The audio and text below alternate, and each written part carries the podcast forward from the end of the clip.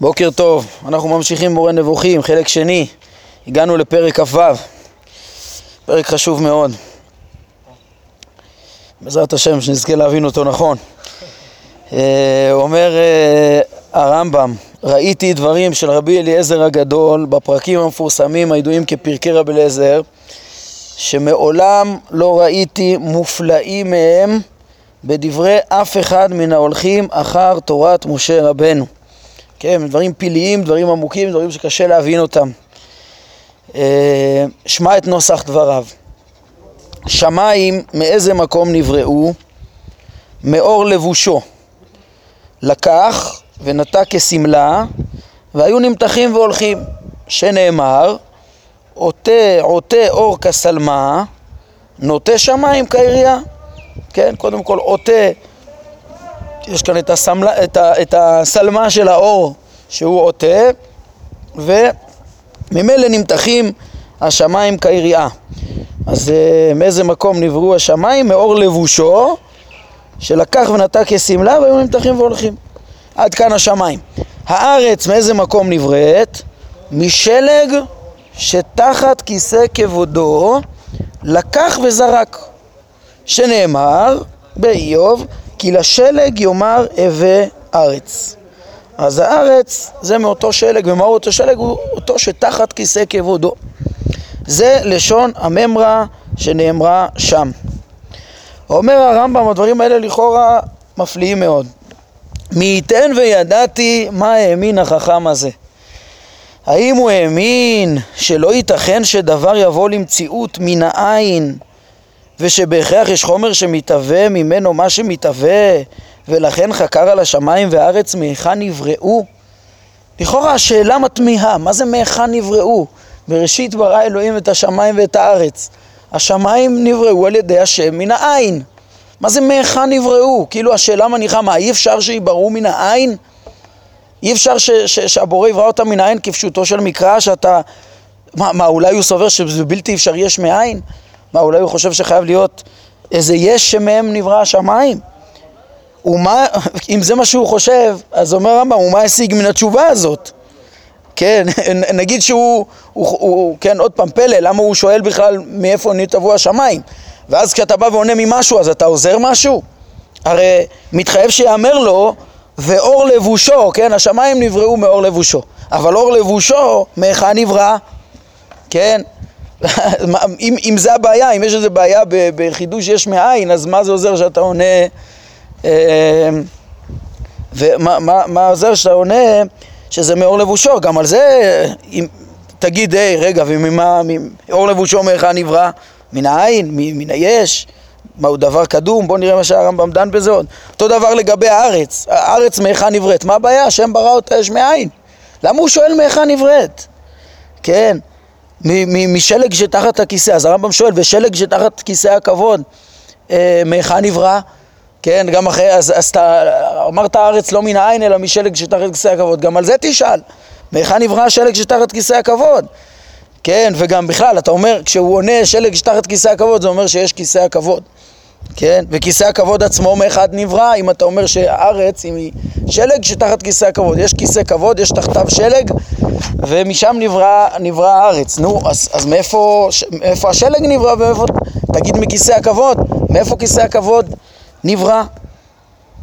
לכאורה הדברים לא, לא מובנים, למה, כן, שוב, מה הפריע לו להגיד פשוט שזה מן העין, או מה, מה, מה פתאום להצריך ומה, להגיד שהיו חומרים קדומים או דברים קדומים, מה שהם לא יהיו, כבר הרמב"ם ידון בזה, ו- ומה זה עוזר כשאתה בא ונותן אה, שמות לדברים שהיו לפני שמיים וארץ. ואם כוונתו באור לבושו היא לדבר שאינו נברא, כן, לאיזה חומר קדום, ואז כאילו, כאילו נאמר שזה שהוא שאל מהיכן שמיים נבראו זה מתוך הנחה שזה לא יכול להיות מן העין, ואז אה, לא תקשה עליו כן, על האור לבושו לא יהיה את אותו שאלה, כי אור לבושו זה חומר קדום, זה יולי קדמון, כן, או כיסא הכבוד, ש, שתחת, כן, ש, ש, שמתחתיו יש את השלג שממנו נברא הארץ, תגיד, לא, אולי, אולי רבי אליעזר שהוא לא רוצה לקבל את הבריאה מן העין, אלא הוא אומר שהיו לי קדמון לשמיים ולארץ, או משהו כזה, יש אור לבושו, יש uh, כיסא הכבוד, אולי זה דברים, זה חומרים קדומים. להגיד דבר זה, אומר רמב"ם, דבר זה מוזר מאוד, כי אם כן, הרי הוא מודה בקדמות העולם, אמנם לדעת אפלטון, כן, כאילו ברור שמדובר פה על בריאה, לא מדובר פה כדעת אריסטו זה על כל פנים. למה? כי מתואר פה על בריאת שמיים וארץ. כן, השמיים הוביל נפסדים, זה מה שמבדיל בין uh, אפלטון לאריסטו, אז, אז זה גם דבר שהוא, למדנו עליו בפרק הקודם, שהוא לא סותר את יסודי התורה uh, חזיתית, הוא משהו שיכול להסתדר עם uh, יסודי התורה, אבל רק אם יש הכרח להוציא את הפסוקים מפשוטה, ולכאורה אין שום הכרח ואין שום סיבה להתנגד ליש מאין, כן, לכן זה דבר משונה, זה דבר מוזר מאוד. כן, אמנם, כן, זה לא דבר בלתי אפשרי, כדמות של דרך אריסטו, זה כדרך אפלטון, אבל משונה. להגיד שככה הוא יסבור. אמ, על היות, היותו של, הכיס, של כיסא הכבוד מן הנבראים, דיברו החכמים. כן, אה, זאת אומרת, לבוא ולהגיד שהוא, כן, שהוא, שהוא יסבור שכיסא הכבוד זה מושג אה, לא נברא, כן, זה, זה חידוש, כאילו חכמים כן מדברים על כיסא הכבוד כדבר נברא, אה, כן, אם כי באופן מפליא. האמת שגם התיאורים של חכמים על זה שכיסא הכבוד נברא זה גם בצורה אה, אה, מפליאה, אה, שגם קשה לתפוס, הם אמרו שהוא נברא לפני בריאת העולם. כן, למשל, כן, בכמה מקומות חכמים מונים דברים שנבראו לפני ש, שנברא העולם, אה, למשל בראשית רבה אני רואה שמביאים פה, ואחד מהם זה כיסא הכבוד. אז מה זה בריאה לפני שנברא העולם? כן, אומנם בלשונות הכתובים לא, נז, לא נזכרה לגביו בריאה בכלל, כן, מלבד דברי דוד, אה, השם בשמיים מכין כיסאו, כן, שמשמע מזה בפשטות שהוא חידש את הכיסא, הכין את הכיסא אחר שלא היה, אה, והם דברים שבהחלט סובלים פרשנות. היינו, הרמב"ם רוצה לומר, אה, לא הכרחי לפרש לכאורה מתוך הכתובים לא הכרחי לומר שה, שכיסא הכבוד זה דבר נברא, כן? אם אנחנו מדברים על כיסא הכבוד ואור לבושו ש... ש... אה, היו קיימים, כאילו שבדברי רב לזר מונח שהם קיימים עוד לפני שמיים וארץ. אור לבושו, מהם נעשה השמיים, כיסא הכבוד, אז בשלג שתחתיו אה, נזרק ונעשה את הארץ. אז, אה, אז מה בעצם הוא אומר? כן, מה, מה אפלטון סובר? הם, הם היו לפני שמיים וארץ, אז מה הם? הם, הם קדומים? אה, כאילו הם מחודשים, אז לא מובן מה הוא רצה להרוויח בזה שהוא הניח ששמיים וארץ צריכים להיברא ממשהו.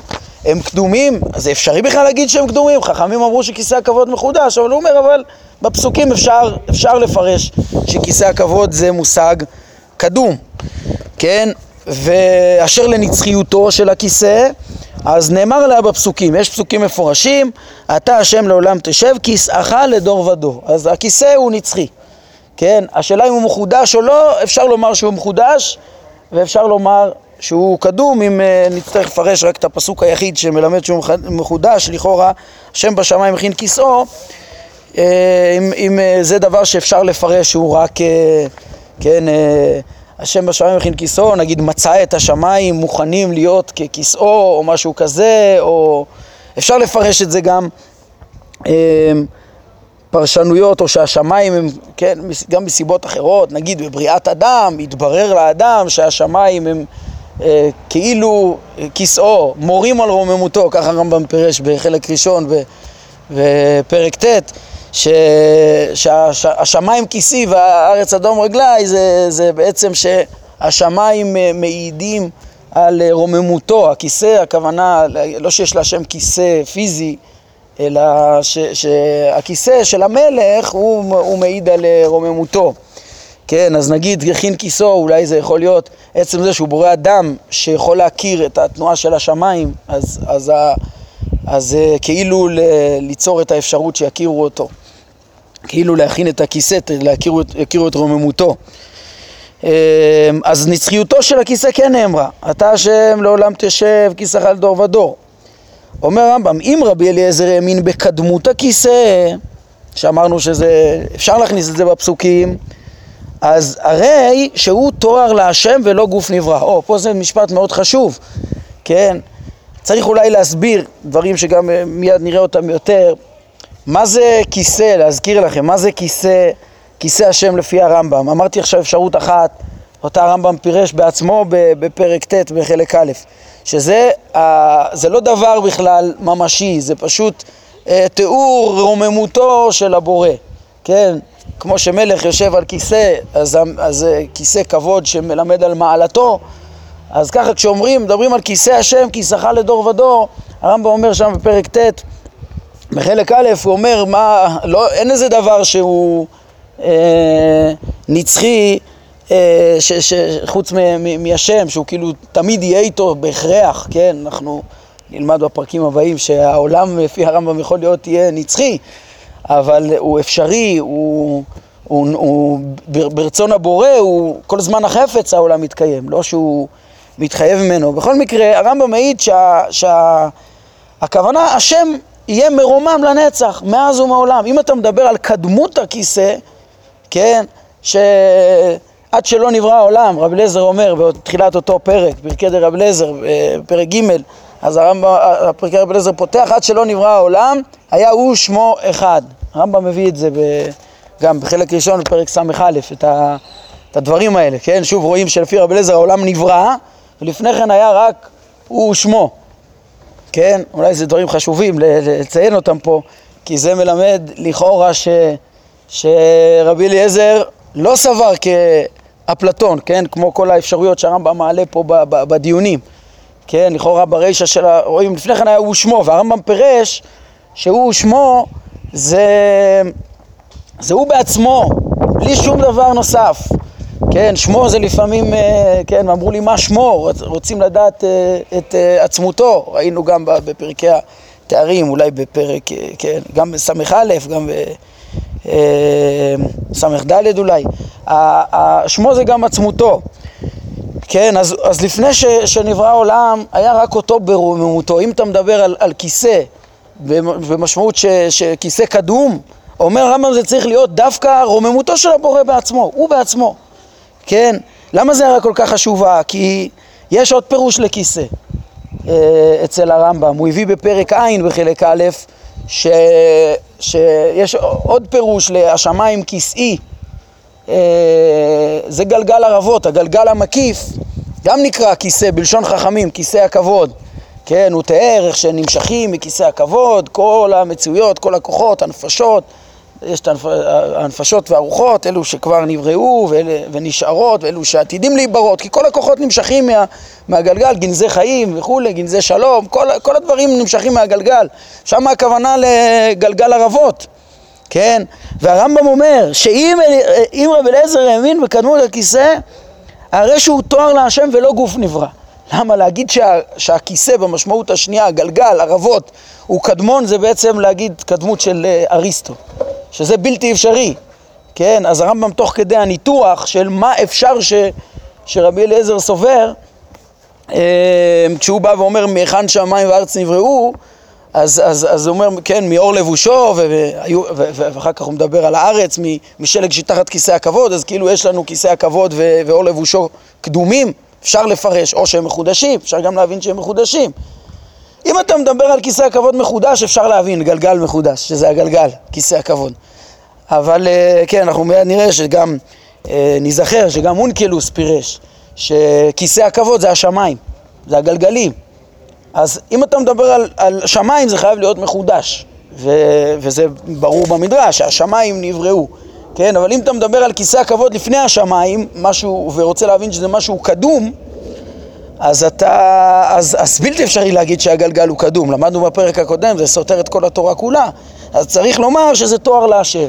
זאת אומרת, לחזור לפירוש של הרמב"ם, חלק א', פרק ט', שכיסא זה רק רוממות השם בעצמו, ולא דבר נברא נוסף על עצמותו, שזה, אה, אה, כך צריך לומר. כן, אז אם, אם, אם רב אליעזר האמין בקדמות הכיסא, הרי שהוא תואר להשם, לרוממותו ולא גוף נברא, כן? אז איך אם כן, אז גם זה תמוה, אבל נניח שיפרש ככה, שכיסא הכבוד זה השם בעצמו ברוממותו, רוממות השם זה הכיסא. אז, אז גם משונה הדברים של רבי עזר, למה? כי איך, איך אם כן ייתכן שדבר יתהווה מתואר? מה זה להגיד ש... שה... נגיד שהשלג שתחת הכיסא נברא מרוממות השם, מתואר? כאילו, תגיד, מה, השם ברא וזהו, מה זה להגיד שדבר יתהווה מתואר? כן? ומפליאים ביותר הם דבריו אה, אור לבושו. כן, מה זה, מהו אותו אור לבושו ש, שנברא ממנו השמיים? דבר מפליא, עוד פעם, דבר קשה להבנה, על מה הוא מדבר? אולי עוד מעט נגיד אה, רעיונות שיכול להיות שהרמב"ם רומז אותם פה בפרק, מה הכוונה, מה זה, איך אני מבין, מה זה, מה זה אור לבושו, מהו הכיסא? אני חושב שהרמב"ם נותן פה שאלות גם כן, אה, אה, אה, שחכם אמור להבין מדעתו בסוף, להבין לכיוון של הרמיזות של מה הפתרון לפי הרמב"ם. כן, אבל תראו את המשפט הבא, אה, כללו של דבר, אלה דברים המשבשים מאוד מאוד את האמנותיו של המאמין בתורה המלומד, אומר הרמב"ם, ולא התבררה לי לגביהם פרשנות משביעת רצון. זאת אומרת, הוא מביא דברים, הוא מביא מדרש, שואל עליו שאלות, נראה שהרמב"ם אומר שאני לא יודע איך לפתור אותו. לא התברר לי פרשנות משביעת רצון, הזכרתי לך אותם רק כדי שלא תטעה בהם. כן, אפשר להבין את זה של מה זה כדי שלא תטעה בהם, שהרמב"ם בא ואומר, קודם כל תשים לב, אני, קודם כל הוא מצביע לך, יש פה מדרש פלאי, קשה להבין אותו, אפשר להבין ממנו קדמות, אבל צריך ל... שזה יהיה על דרך אפלטון ולא על דרך אריסטו. כן, אם מדובר פה באיזה חומר קדמון, אז רק צריך להבין את זה אה, בהתאם ל... כן, הרי יש פה שמיים מחודשים, כמו שאמרנו, וכולי, אז רק אפלטון, וזה לא סותר את, ה, את התורה, זה עוד דבר שיכול להסתדר עם התורה, אם יש הכרח וכדומה. אה, כן, אם יש פה איזה כיסא קדום, אז אה, ת, תבין את זה כתואר ולא כגלגל וכדומה, שלא תטעה בהם, אבל אה, אפשר, כן, אז הרמב"ם אומר, אני אומר לך את זה שלא תטעה בהם. כי הוא, הוא סילק מפה טעויות תוך כדי השאלות שלו, אבל, אבל פשט הדברים פה לכאורה, אבל הרמב"ם אומר, מה באמת הוא התכוון? אני לא יודע, כן? אני רוצה לפרש שלא התברר לי, הכוונה לא התברר לי בוודאות מה הוא התכוון, ויש אפשרות לטעות בהם, ולכן קודם כל חשוב לי שלא תטעה בהם, כן? אבל זה לא שלחלוטין אין לרמב"ם הסבר בדברים, אני חושב נמשיך עכשיו את המשך הפרק וננסה להתבונן שוב בדברים ותראו שיכול להיות שהרמב"ם כן יש לו כיוונים וכן הוא רומז פה מה הפתרון, מה, מה, מה, מה הכיוון של המדרש, אלא כיוון שזה לא יתברר בוודאות. אז ככה אני רוצה להבין את המשפט הזה שאנחנו קוראים עכשיו, מה שהוא אומר פה. אה, כללו של דבר, אלה דברים המשבשים מאוד מאוד את האמנותיו של המאמין בתורה המלומד, זה יכול מאוד לבלבל המדרש הזה, ובקלות אפשר להגיע ממנו למסקנות מוטעות, אפילו של לטעות לחשוב כאילו הוא סבר כדעת אה, אריסטו, חלילה, אה, או לחשוב שרבי עזר סבר כדעת אפלטון, אפשר להתבלבל פה מאוד. המלומד שקצת מבין איך המציאות בנויה וקורא את הדברים, מנסה לפצח אותם, כן, לא המרץ ש... שלא שם לב בכלל מימינו ושמאלו. הוא, מה יש לו להתבלבל? הוא קורא, בסדר. אבל מי שהוא מלומד, הוא יכול להתבלבל פה, ולכן אה, אומר הרמב"ם, הוא צריך להזכיר את הדברים שלא תטעה, אבל הוא אומר, ולא התבררה לי לגבי פרשנות, פרשנות משביעת רצון. עוד פעם, יש כאלה שהבינו, כאילו הרמב"ם אומר, אני לא יודע להסביר את זה. אני רוצה לפרש, לא התברר לי בוודאות מה כוונתו, ולכן הדבר הראשון שחשוב לי שלא תטעה. אבל הוא כן רומז פה מה כן ה... אה, המשמעות של הדברים. אמ, אולי אני אוסיף פה, כן, ב, ב, בגלל הדברים האלה שהרמב"ם כאילו עד לכאן הוא בעיקר הציג את התמיהות שלו על המדרש, אומר דברים תמוהים, יש אה, תרגומים שונים, פה תרגמו יפה, דברים מופלאים, אני חושב שזה אולי אה, התרגום הכי טוב שראיתי, כן, לא תמוהים ולא זרים ולא, דברים מופלאים כי, כי הם באמת פלא, באמת יש פה מעוררים תמיהות ויכולים לבלבל, אבל, אבל בסוף זה פלא עמוק ש, שיש לו פתרון. אה, אה, ו, ו, והוא מסיים כאילו לא יתברר, אז, אז זה דבר שהוא קצת כואב, ו, ולמה הרמב"ם כאילו משאיר את דברי רבי אליעזר אה, כ, כאילו בלי, בלי שום סנגוריה, כן? בלי ניסיון משאירים אותו כאילו אני לא מבין אותם, הם דברים נראים תמוהים, אולי סבר כמו אפלטון, אה, אבל דברים משונים ולא ברור מה הוא התכוון, באור לבושו ומה... מה, הוא כאילו השאיר את זה, עכשיו זה דבר מאוד מאוד משונה, כי, כי להשאיר, להשאיר את המדרש ככה בלי לנסות להגיד את הכוונה שלו, כי הרמב"ם לימד ב, כבר ב, בפרק חלק, כן, שיש אה, שלוש כתות איך לומדים בדברי חכמים. יש את האלה שלא מבינים אה, שום דבר במציאות, במדע ופילוסופיה, אז לומדים הכל כפשוטם ולא מפריע להם שום דבר. חבל, אומר הרמב"ם, הם מורידים את דברי חכמים, משפילים אותם עד עפר, אבל באונס הם לא... לא נו, זה דבר אחד. אחר כך יש כת שנייה, זה כת ארורה. כת ארורה, זה כאלה שהם מלומדים קצת, ו- ואז, הם נראה, ואז הם מבינים את התמיהות על פשטות דברי חכמים, והם uh, לא מבינים שחכמים uh, היו גדולים ושהם רמזו פה דברים עמוקים. אז הרמב"ם קורא לזה כת ארורה ממש, ו- ו- ו- ש- ש- שלא, שמזלזלים בדברי גדולים בלי הצדקה, צריך ל- ל- להתייגע ולהבין את התוך. הרמב"ם יש לו אה, בפרק אה, ע' בחלק א', הוא גם אומר, תראו משפט, שמחייב ל- לפי הרמב"ם ל- ל- לפרש ולנסות להבין מה כן רבי אליעזר התכוון. אה, הוא אומר, התבונן אם כן, כיצד העניינים המופלאים אה, והנכונים הללו, שאליהם הגיע עיונם של הנעלים ביותר מי שעסקו בפילוסופיה מפוזרים במדרשות, כן? שם בפרק ע' יש את הדיבורים על גלגל ערבות, אה, איך שכל הכוחות נמשכים מאיתו, כן? אז אומר, תראו איך ש, שהמדרש רומז למה שהמופלאים של הפילוסופיה הצליחו להבין. והוא מוסיף דבר חשוב, אם יעיין בהם במבט ראשון אדם משכיל שאינו הוגן, הוא ילעג להם, כן? אדם שאינו הוגן רק ילעג להם, כי במבט ראשון הוא, זה נראה דברים, כן, בשל הפער הגדול בין פשטיהם לבין העובדות. להגיד ששם בגלגל יש גנזי חיים, גנזי שלום, גנזי צדקה, מה זה הדיבורים האלה? נשמות נמצאות שם? לא, הרמב"ם פירש איך שכל הכוחות האלה נובעים משם, מכוח סיבוב הגלגל. אדם שאינו הוגן ילעג להם. והסיבה לכל זה הוא דיבורם בחידות, בגלל זרות עניינים אלו להבנת ההמון, כמו שהודענו כמה פעמים. זאת אומרת, חכמים מדברים בצורה סתומה ורק אדם שאינו הוגן ילעג להם.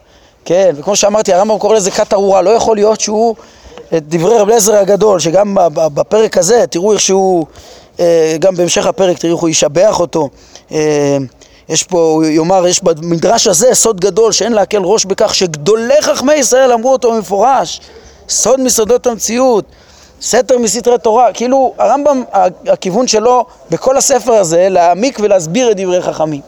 כן, אז אפשר אולי להגיד, נו, יש מדרש אחד שקשה להבין אותו. אבל, אבל אה, מאוד משונה שהוא לא מנסה, ל, ל, כאילו, אם נפרש ככה, שהוא לא מנסה ל, ל, ל, לסנגר עליו ולהסביר אותו בסוף.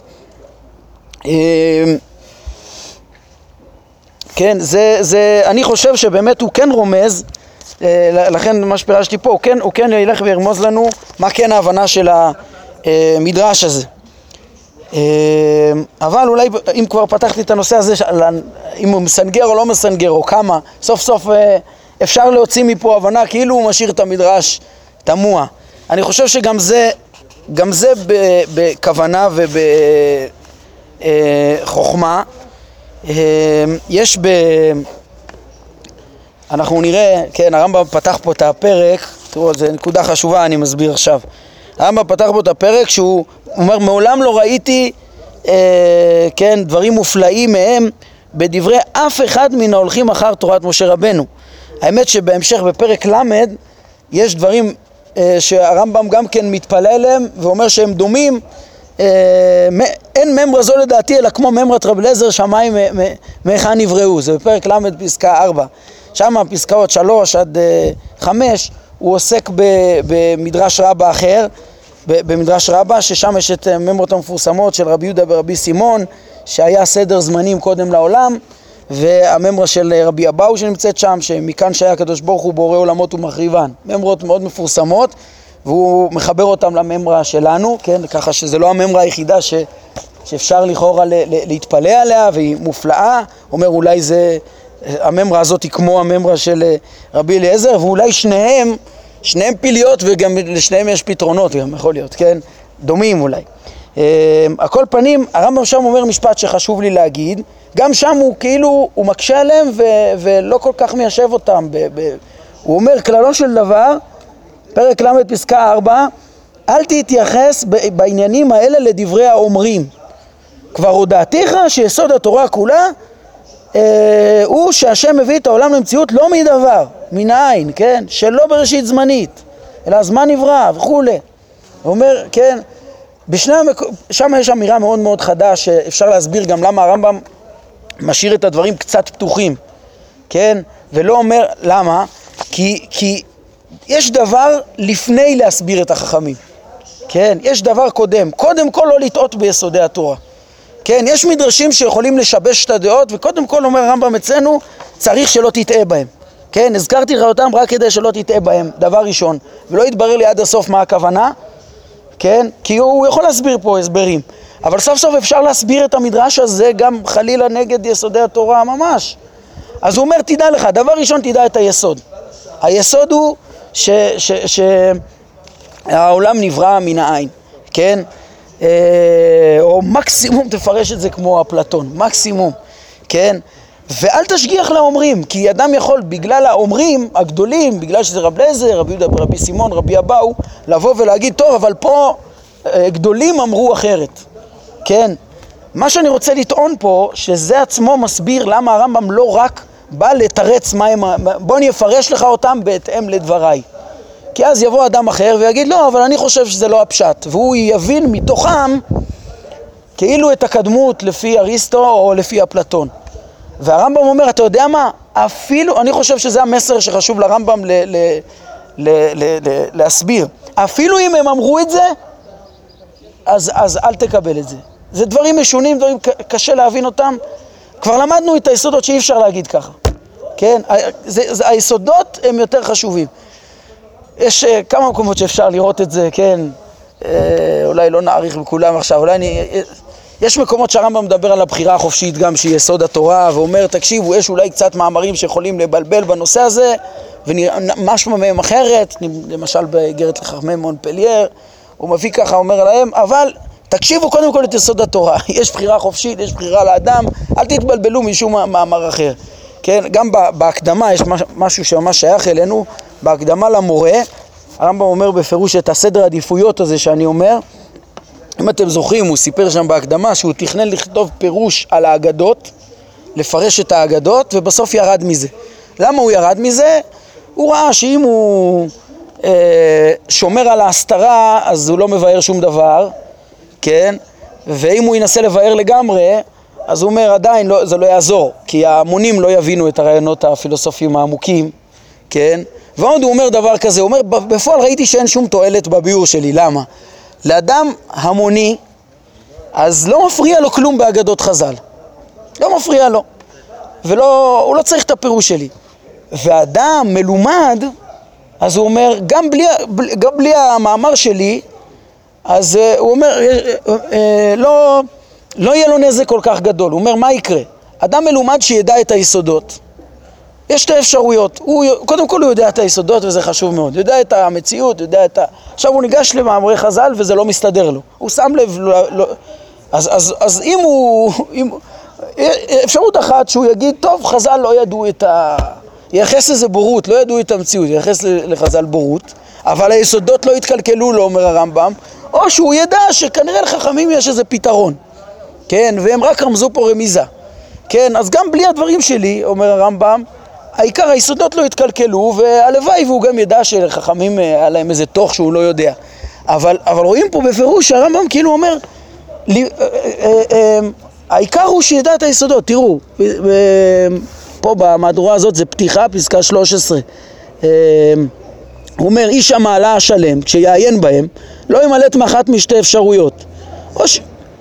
זה בפתיחה, בהקדמות, פתיחה, פסקה 13. הוא הבין, הבור, אין לו, לא מפריע לו שום דבר, לא צריך את הפירוש שלי, והחכם גם מסתדר בלעדיי. למה מסתדר בלעדיי? כי יש לו שתי אפשרויות. הוא מעיין, או שיבין אותם כחציונותם ויחשוב רע על האומר, וייחס לו בורות, בורות. זה, לא, זה דברים לא פשוטים בכלל, ככה לייחס לחכמים, זה זעקת הארורה, אנשים שאינם הוגנים. אבל אומר, ואין בכך הרס ליסודות האמונה. כן, ברור שעצם הזלזול בחכמים הוא חמור מאוד, כמו שהרמב"ם הדגיש, אבל, אבל רואים פה את העדיפות, אין בכך הרס ליסודות האמונה. או שיניח שיש להם תוך, וכך נחלץ מכך, נחלץ מהחיסרון הגדול של הזלזול בחכמים, אה, וחשב טוב על האומר, בין אם יתברר לו התוך של האמירה או בין אם לא, ככה שרואים שהרמב"ם קודם כל היה חשוב לו שידעו את היסודות, כן? ולכן המסר פה חשוב להגיד, גם אם אני לא יודע לה, לה, לה, לה, להסביר, וגם אם אמרו את זה חכמים, את מה שהם אמרו, העיקר תדע את היסודות, אל תטעה. אל תטעה. מה שאני אומר לכם, ראיתי, ככה חשבתי לפרש פה, גם ראיתי את זה בהערות של הרב קוק על הספרו אה, מורה הנבוכים, שנתפסו באוצרות הראייה חלק אה, אה, שני, אז שם הוא אומר, גם כן, הוא אומר, מה, איך הרמב"ם לא לימד סנגוריה על, על, על... פה, הוא כותב את זה על פרק ל' שם, על רבי יהודה ברבי סימון ורבי אבאו. איך יכול להיות? ממש פלא, זה, זה, זה, יסוד, ראינו, הרמב"ם אומר, אסור אחרת. אז הוא אומר, רק, זה פשוט היה הכרח, כדי שלא יטעו, אה, שלא יטעו ויבואו ויגידו, אה, יתעלו בחכמים האלה, יפרשו אותם, כן? אז הרמב"ם אומר, תדעו לכם, אפילו אם הם אמרו את זה, אפילו אם הם אמרו את זה, נניח שרב אליעזר סבר כאפלטון, נגיד, חלילה לא כאריסטו, כן? אבל אפילו אמרו את זה, אז אל תשגיח לאומרים, כן? הביטוי המפורש הזה שהוא אומר ב... בפרק ל', אה, פסקה 4 שהכרתי לכם. העיקר תקבלו את יסוד התורה. טוב, אבל אני חושב שלא צריך רק את זה, אלא יותר מזה. כן, אני חושב שמי שקורא נכונה את, ה, את הרמב"ם לאור הדברים שאמרנו, כן, אה, אז הוא בעצם יודע שגם הרמב"ם, הוא לא השאיר את הדברים פה בלי, בלי פתרון, אלא הוא, הוא כתב את הדברים גלויים כך ש... שלא לא תטעה אפילו אם תחשוב, כמו שאמרנו, אפילו תחשוב שככה הם אמרו, אבל, אבל גם הוא רומז פה לפתרונות. תסתכלו מה אה, אה, הרמב"ם עכשיו אומר, ב, ב, מה הוא מוציא מתוך דברי רבי אליעזר, שבעצם זה מבאר בסוף את כל הממרה. אה, אומר הרמב"ם, אך מכל מקום הוא הועיל לנו אה, תועלת גדולה, כי הוא אמר במפורש שחומר השמיים אינו חומר הארץ. שימו לב מה, מה מונח פה מהרמב"ם קודם כל, גם אם אני לא מבין בדיוק מה הוא אמר, יש פה דברים ברורים שכתובים כאן. שמה? חומר, רואים פה שחומר השמיים אינו חומר הארץ, ושהם שני חומרים נבדלים זה מזה מאוד. האחד מיוחס לא יתעלה בשל נעלותו ורוממותו, והוא מאור לבושו. שמיים נעשו מאור לבושו של השם, מיוחס להשם. כן, חומר יותר אלוהי. והחומר השני רחוק מאיתו יתעלה ומזוהרו, והוא החומר התחתון. והוא שאמר, כן, שהוא זרק משלג שתחת כיסא הכבוד. אז רואים פה שני חומרים. עכשיו הרמב"ם מעיר פה עוד הערה חשובה. אני, אני מתנצל שאני טיפה מעריך, אני רק רוצה לסיים את הפרק. מי שצריך ללכת, שוחרר כמובן. כן. אמ, אבל אז, אז בעצם, תראו, עכשיו אנחנו מתחילים להבין את המאמר, אבל בואו נראה. יש לנו בעצם שמיים מאור לבושו, כן? ו, ו, וארץ משלג שתחת כיסא הכבוד. מהו שלג שתחת כיסא הכבוד? עכשיו פתאום להיזכר, זה דברים שכבר פגשנו אותם אה, בחלק א'. אומר הרמב"ם, זה, המאמר הזה של רבי אליעזר, הרמב"ם מתייגע בו והתאמץ ו- ו- ויש, ועורר לו רעיונות. הוא אומר, זה מה שגרם לי לפרש את דברי התורה של אה, ויראו את אלוהי ישראל ותחת רגליו כמעשה לבנת הספיר וכעצם השמיים לתואר, שהם השיגו כן? מי? משה, אהרון, נדב, אביהו, שבעים מזקני ישראל, אצילי בני ישראל. הם השיגו, מה הם השיגו? שהם ראו את אלוהי ישראל ותחת רגליו כמעשה לבנת הספיר ובעצם השמיים בתואר. הם השיגו במראה הנבואה הזה את מהותו האמיתית של החומר הראשון התחתון. את החומר היולי הראשון, כמו שלמדנו אה, בפרק כ"ח מחלק א'. כי אונקלוס פירש את רגליו כמתייחס לכיסא, כמו שביארתי לך. מה זה ותחת רגליו? להשם יש רגליים? אז אונקלוס אומר, תחת רגלי כיסא כבודו של השם, כן?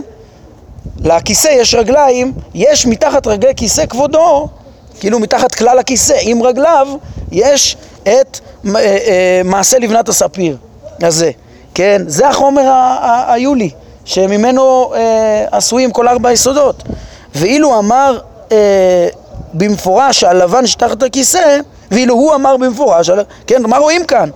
שמה שתחת, אותו לבנת הספיר, אותו לבן שתחת הכיסא הוא חומר הארץ, כן?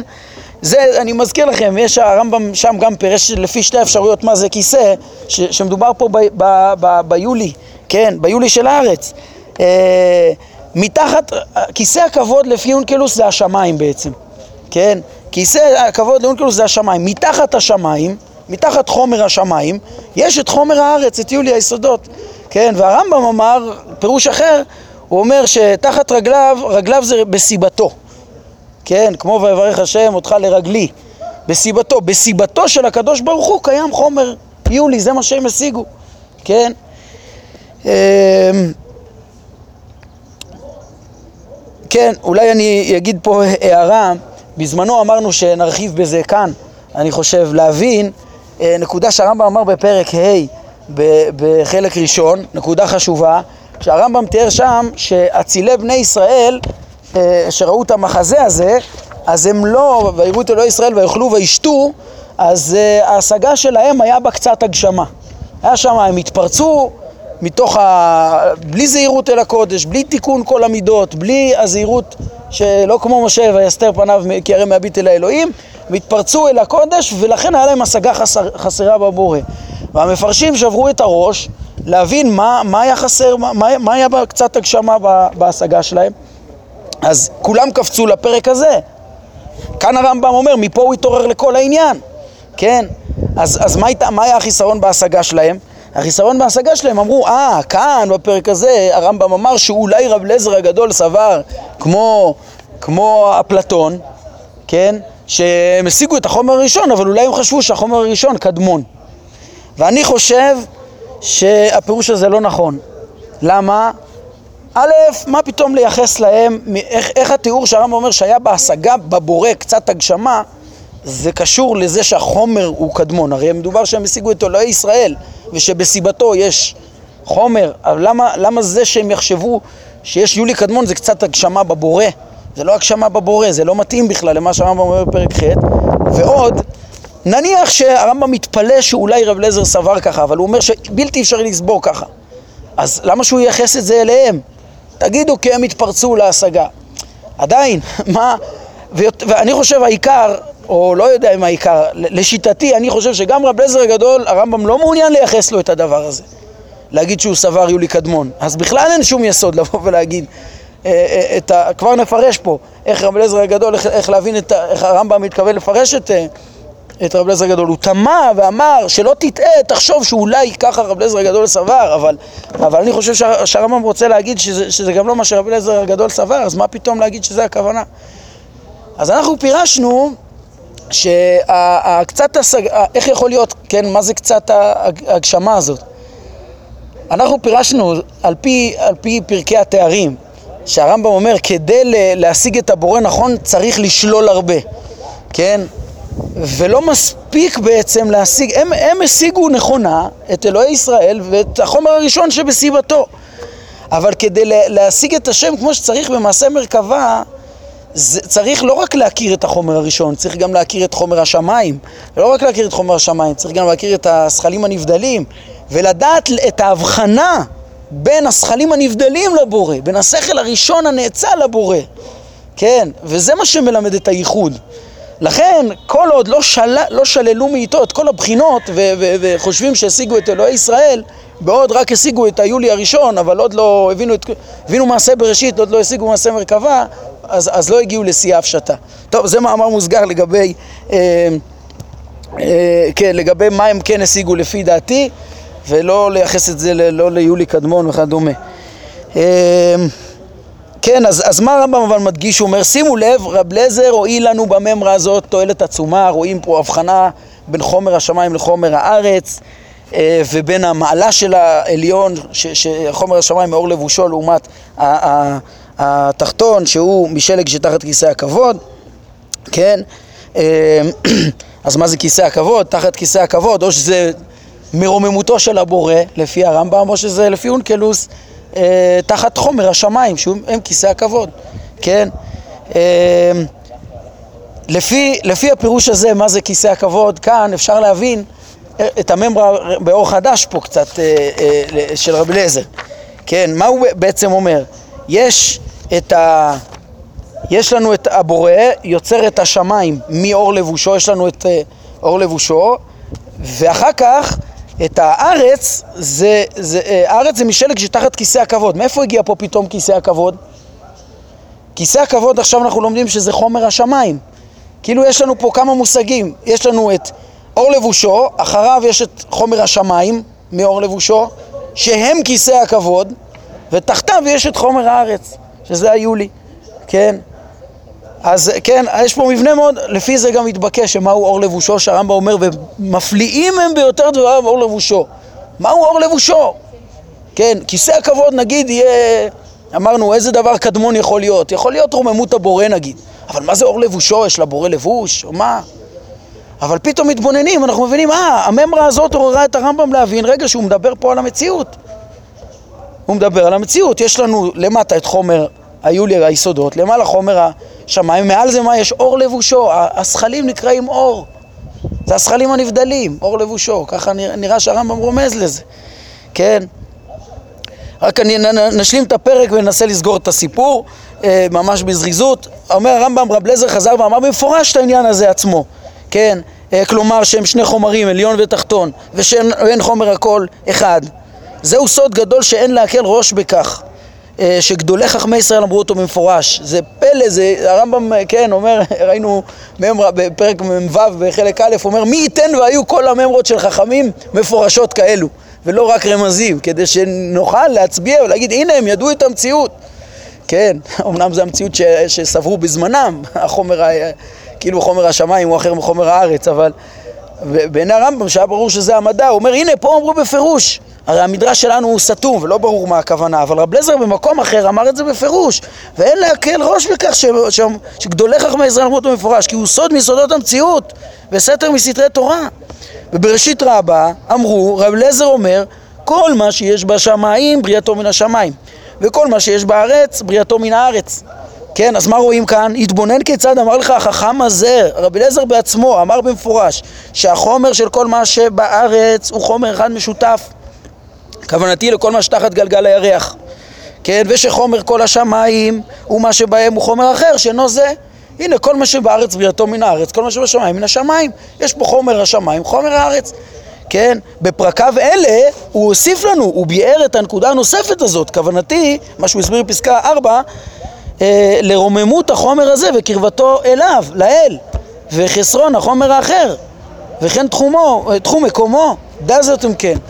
אז מה רמב"ם אומר? שים לב, דבר אחד ברור ש, ש, ש, שרבי אליעזר לימד אותנו פה, שמיים נבראו, ש, ש, שמיים הם, הם, הם, הם, הם מאור לבושו, כן? ו, והם סמוכים יותר וקרובים יותר אליו, והארץ משלג שתחת הכיסא. ואמרנו, והתברר לנו שהשמיים הם עצמם הכיסא, כן? אז, אז אה, הרמב"ם אומר, אפשר להבין שהוא מדבר פה על המבנה של המציאות. אז כנראה שהרמב"ם אמנם אומר שלא התבררה לי לגבי המאמר הזה, לגבי הדברים האלו, פרשנות שעד הסוף משביעת רצון ואפשר לטעות בהם, אז קודם כל צריך להבין שלא לטעות, אבל אני חושב ש, שבסוף הרמב"ם רומז, אומר, תחשוב מהו אור לבושו. אם אתה קורא עד סוף הפרק, אז אתה מבין, כמו שאמרנו, שיש פה את החומר של היסודות, החומר של השמיים ואת השכלים הנבדלים. אז לאור זה אפשר להבין שה, שה, ש, שבעצם כוונת רב לזר הייתה אה, לרמוז על המבנה של, ה, של השמיים, או לה, להסביר שהשם כאילו הציל את המציאות אה, וברא אותה, הוא ברא קודם כל את השכלים הנבדלים, ואז את ה... אה, זה אור לבושו, ואחר כך את גשם השמיים, ואחר כך את גשם הארץ. כן, כשחלק מהשאלות שהרמב"ם כאילו תמה עליהן בהתחלה, אז בעצם מקבלות עכשיו תשובה. כן, אם הרמב"ם אומר, אה, מה הוא רוצה להגיד כשהוא אומר אה, ששמיים נבראו מאור לבושו? כן, מה, מה הוא רוצה להגיד? שהדברים האלה, מה שאי אפשר שיהיה יש מאין? זה בלתי אפשרי, אל תטעה בזה, אומר הרמב"ם. כן, ואמרנו, רב לזר עצמו אומר שם בפרק, אה, שבהתחלה הוא שמו, עד שלא נברא העולם, רק השם ושמו היה לבד. כן, אז מה, איך, והרמב"ם אומר שצריך לסנגר. איך, יש כאלה שהשיגו על הרמב"ם, אתה בהקדמה אומר שצריך לסנגר עליך, שאם מישהו תראה משהו שלא נראה, שלא יגידו, אל תגיד, שלא יגידו בשמך, ת, תלמדו עלי זכות ואתה לא מלמד עליו זכות, אז לפי מה שאני אומר, בטח שהוא הוא, הוא רמז, הוא, מה שהוא השאיר את הדברים קצת פתוחים זה כדי שלא יטעו, אבל, אבל הוא כן רומז מה הפתרון פה, הוא לא אמר פה שום דבר כקביעה מה דעת רב לזר, הוא לא אמר שהוא סובר כאפלטון, הוא דן פה, הוא פירש דבריו למה לא יכול להיות שהוא כאריסטו או מקסימום אולי כאפלטון, אבל הוא לא קבע שהוא ככה סובר, הוא תמה, מה אתה רוצה להגיד שהוא, שהוא יהיה כאפלטון? אבל לאור הפירוש בסוף שהוא אומר, אני חושב שהדברים מתחברים, עוד פעם, שבעצם הוא אומר, יש לנו את, אה, הוא שאל, אה, אה, כיסא הכבוד עצמו מהיכן נברא, מה הוא? אז אחרי שפירשנו שהוא השמיים, הוא מאור לבושו, נכון? יש לנו את אור לבושו מהיכן נברא, מאת הבורא, הבורא ברא את הזכלים הנבדלים ו- ותחתיהם במדרגה, לא יודע אם זה סדר uh, כרונולוגי של הבריאה, שיכול להיות, כי לפני שהטבע התייצב אולי זה גם היה כרונולוגי, כן? Uh, ואחריו נברא השמיים, או שזה כרונולוגי או שזה פשוט ככה מבחינה סיבתית, כן? ואחריו הארץ שהוא תחת כיסא הכבוד, לפי הפירושים השונים שאמרנו, uh, ויוצא שזה גם לא צריך להיות כדעת אפלטון. זה נראה לי הדברים, הכיוון של הפרק הגדול והחשוב הזה. אה, לפי מה שפירשנו עכשיו, אני אסיים באמירה אחת קטנה, אז, אז, אז, אז אה, אפשר לפתור את כל התמיהות, תמו על הרמב"ם הזה הרבה. אה, אולי גם את זה נציין ובזה נסיים. ש... שכאילו הרמב"ם, כמו שאמרתי, זה שהוא השאיר את דברי הרב אליעזר כאילו לא, לא עם תשובה בכיס לכל מי שיקרא, אז זה הפריע לאנשים. וזה משהו שבצדק, גם הרמב"ם לא, לא מוכן ל, ל, ל, להתייחס ככה לדברי חכמים, כן? והוציאו מזה כאילו הוא סובר ש, ש, ש, ש, שרב לזר אומר שסובר כאפלטון. אתם יודעים, עד כדי כך יש פירוש מיוחס לרמב"ן, הוא לא של הרמב"ן, של רבי עזריאל. הרב קפח מציין אליו פה בהערות שהוא הוא, הוא קובע את זה, נועץ בזה מסמרות. אה, בפירושו לשיר השירים ג' ט' הוא אומר, הוא קובע ש, שדעת רב לזר, אחר כך הוא אומר גם דעת שלמה המלך, זה שיש יולי קדמון. רבי עזריאל מפרש שיר השירים, זה נתפס בכתבי הרמב"ן, זה לא הרמב"ן, כן? על פי הפרק הזה, כאילו, כנראה הוא לקח את זה. אה, אבל, אבל אה, אני חושב שהרמב"ם לא אמר את זה, כמו שאני אומר. עכשיו, עוד אחרים אמרו, מה, הרמב"ם, ת, למה לייחס אליו, איך אתה מוציא מפה בהכרח, יש פה איזה הכרח לפרש אותו כאפלטון, מה פתאום? איך הרמב"ן אומר? מה הבעיה? הוא רק, הרמב"ן על התורה, אתה יכול לכתוב לך, זה בפרק א', פסוק ח'.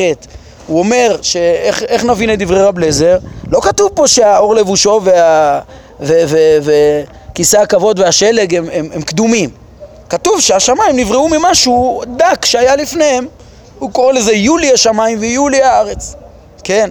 זה פירוש פשוט, ברור ש...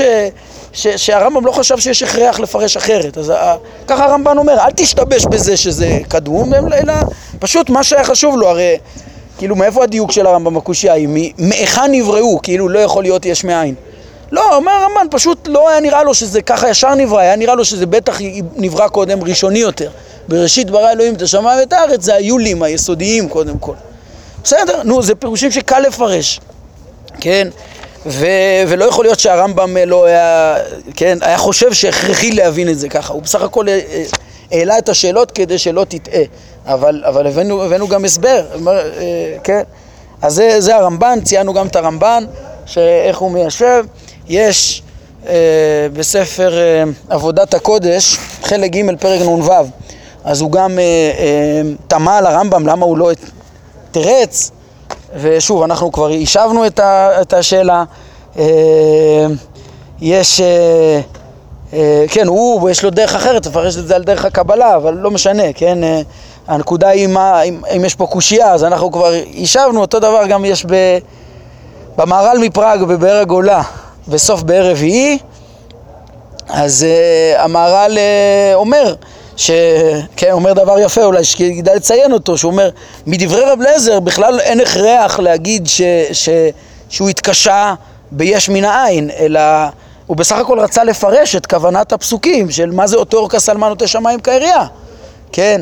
שמה, זה, זה, זה, זה בסך הכל ללמד שהשמיים נבראו מאור לבושו, כן? זאת אומרת, אין פה, מראש אין כאן קושייה של על יש מאין. כל הדברים האלה הרמב"ם אה, ודאי לא, לא אמר לרגע שיש הכרח אחרת. כן? ולכן אה, הקושיות עליו שרות. אה, טוב, זה עיקר הדברים. אמרנו שכדברנו גם אמר הרב קוק, ודרך אגב, גם, גם הספר העיקרים בפרק אה, אה, ב' מחלק ראשון, אז הוא מביא דוגמה שזה לא כפירה לחשוב אה, כאפלטון. כמו שהרמב"ם אה, אה, אמר ש... כן, לגבי, לגבי הממרה הזאת של רב לזר, שאם תבין אותה כאילו על, כדרך אפלטון זה לא כפירה. עכשיו, זה נכון שזה עולה מכאן, אבל רק מה שאנחנו לימדנו זה שלא לקבוע מסמרות, לפי הרמב"ם אין מסמרות שרב לזר כך סבר. כן, אלא אם אתה, אם אתה רוצה לטעות ולהשתבש ולומר כך, זה, זה כך עוד אפשר להבין, זה דברים מופלאים וקשה להבין אותם עד הסוף. אבל נראה שלעניות דעתי, הרמב"ם לא התבררה לו לגמרי הכוונה, אבל הוא כן הציע פה ורמז פתרון ש, שבעצם רב לזר התכוון לדבר על בריאת אור הלבוש, שזה הזכלים, השמיים, שהם כיסא הכבוד, והיו לי שתחתיהם, ואנחנו נעמוד כאן בזה להיום. ברוך אדוני לעולם, אמן ואמן.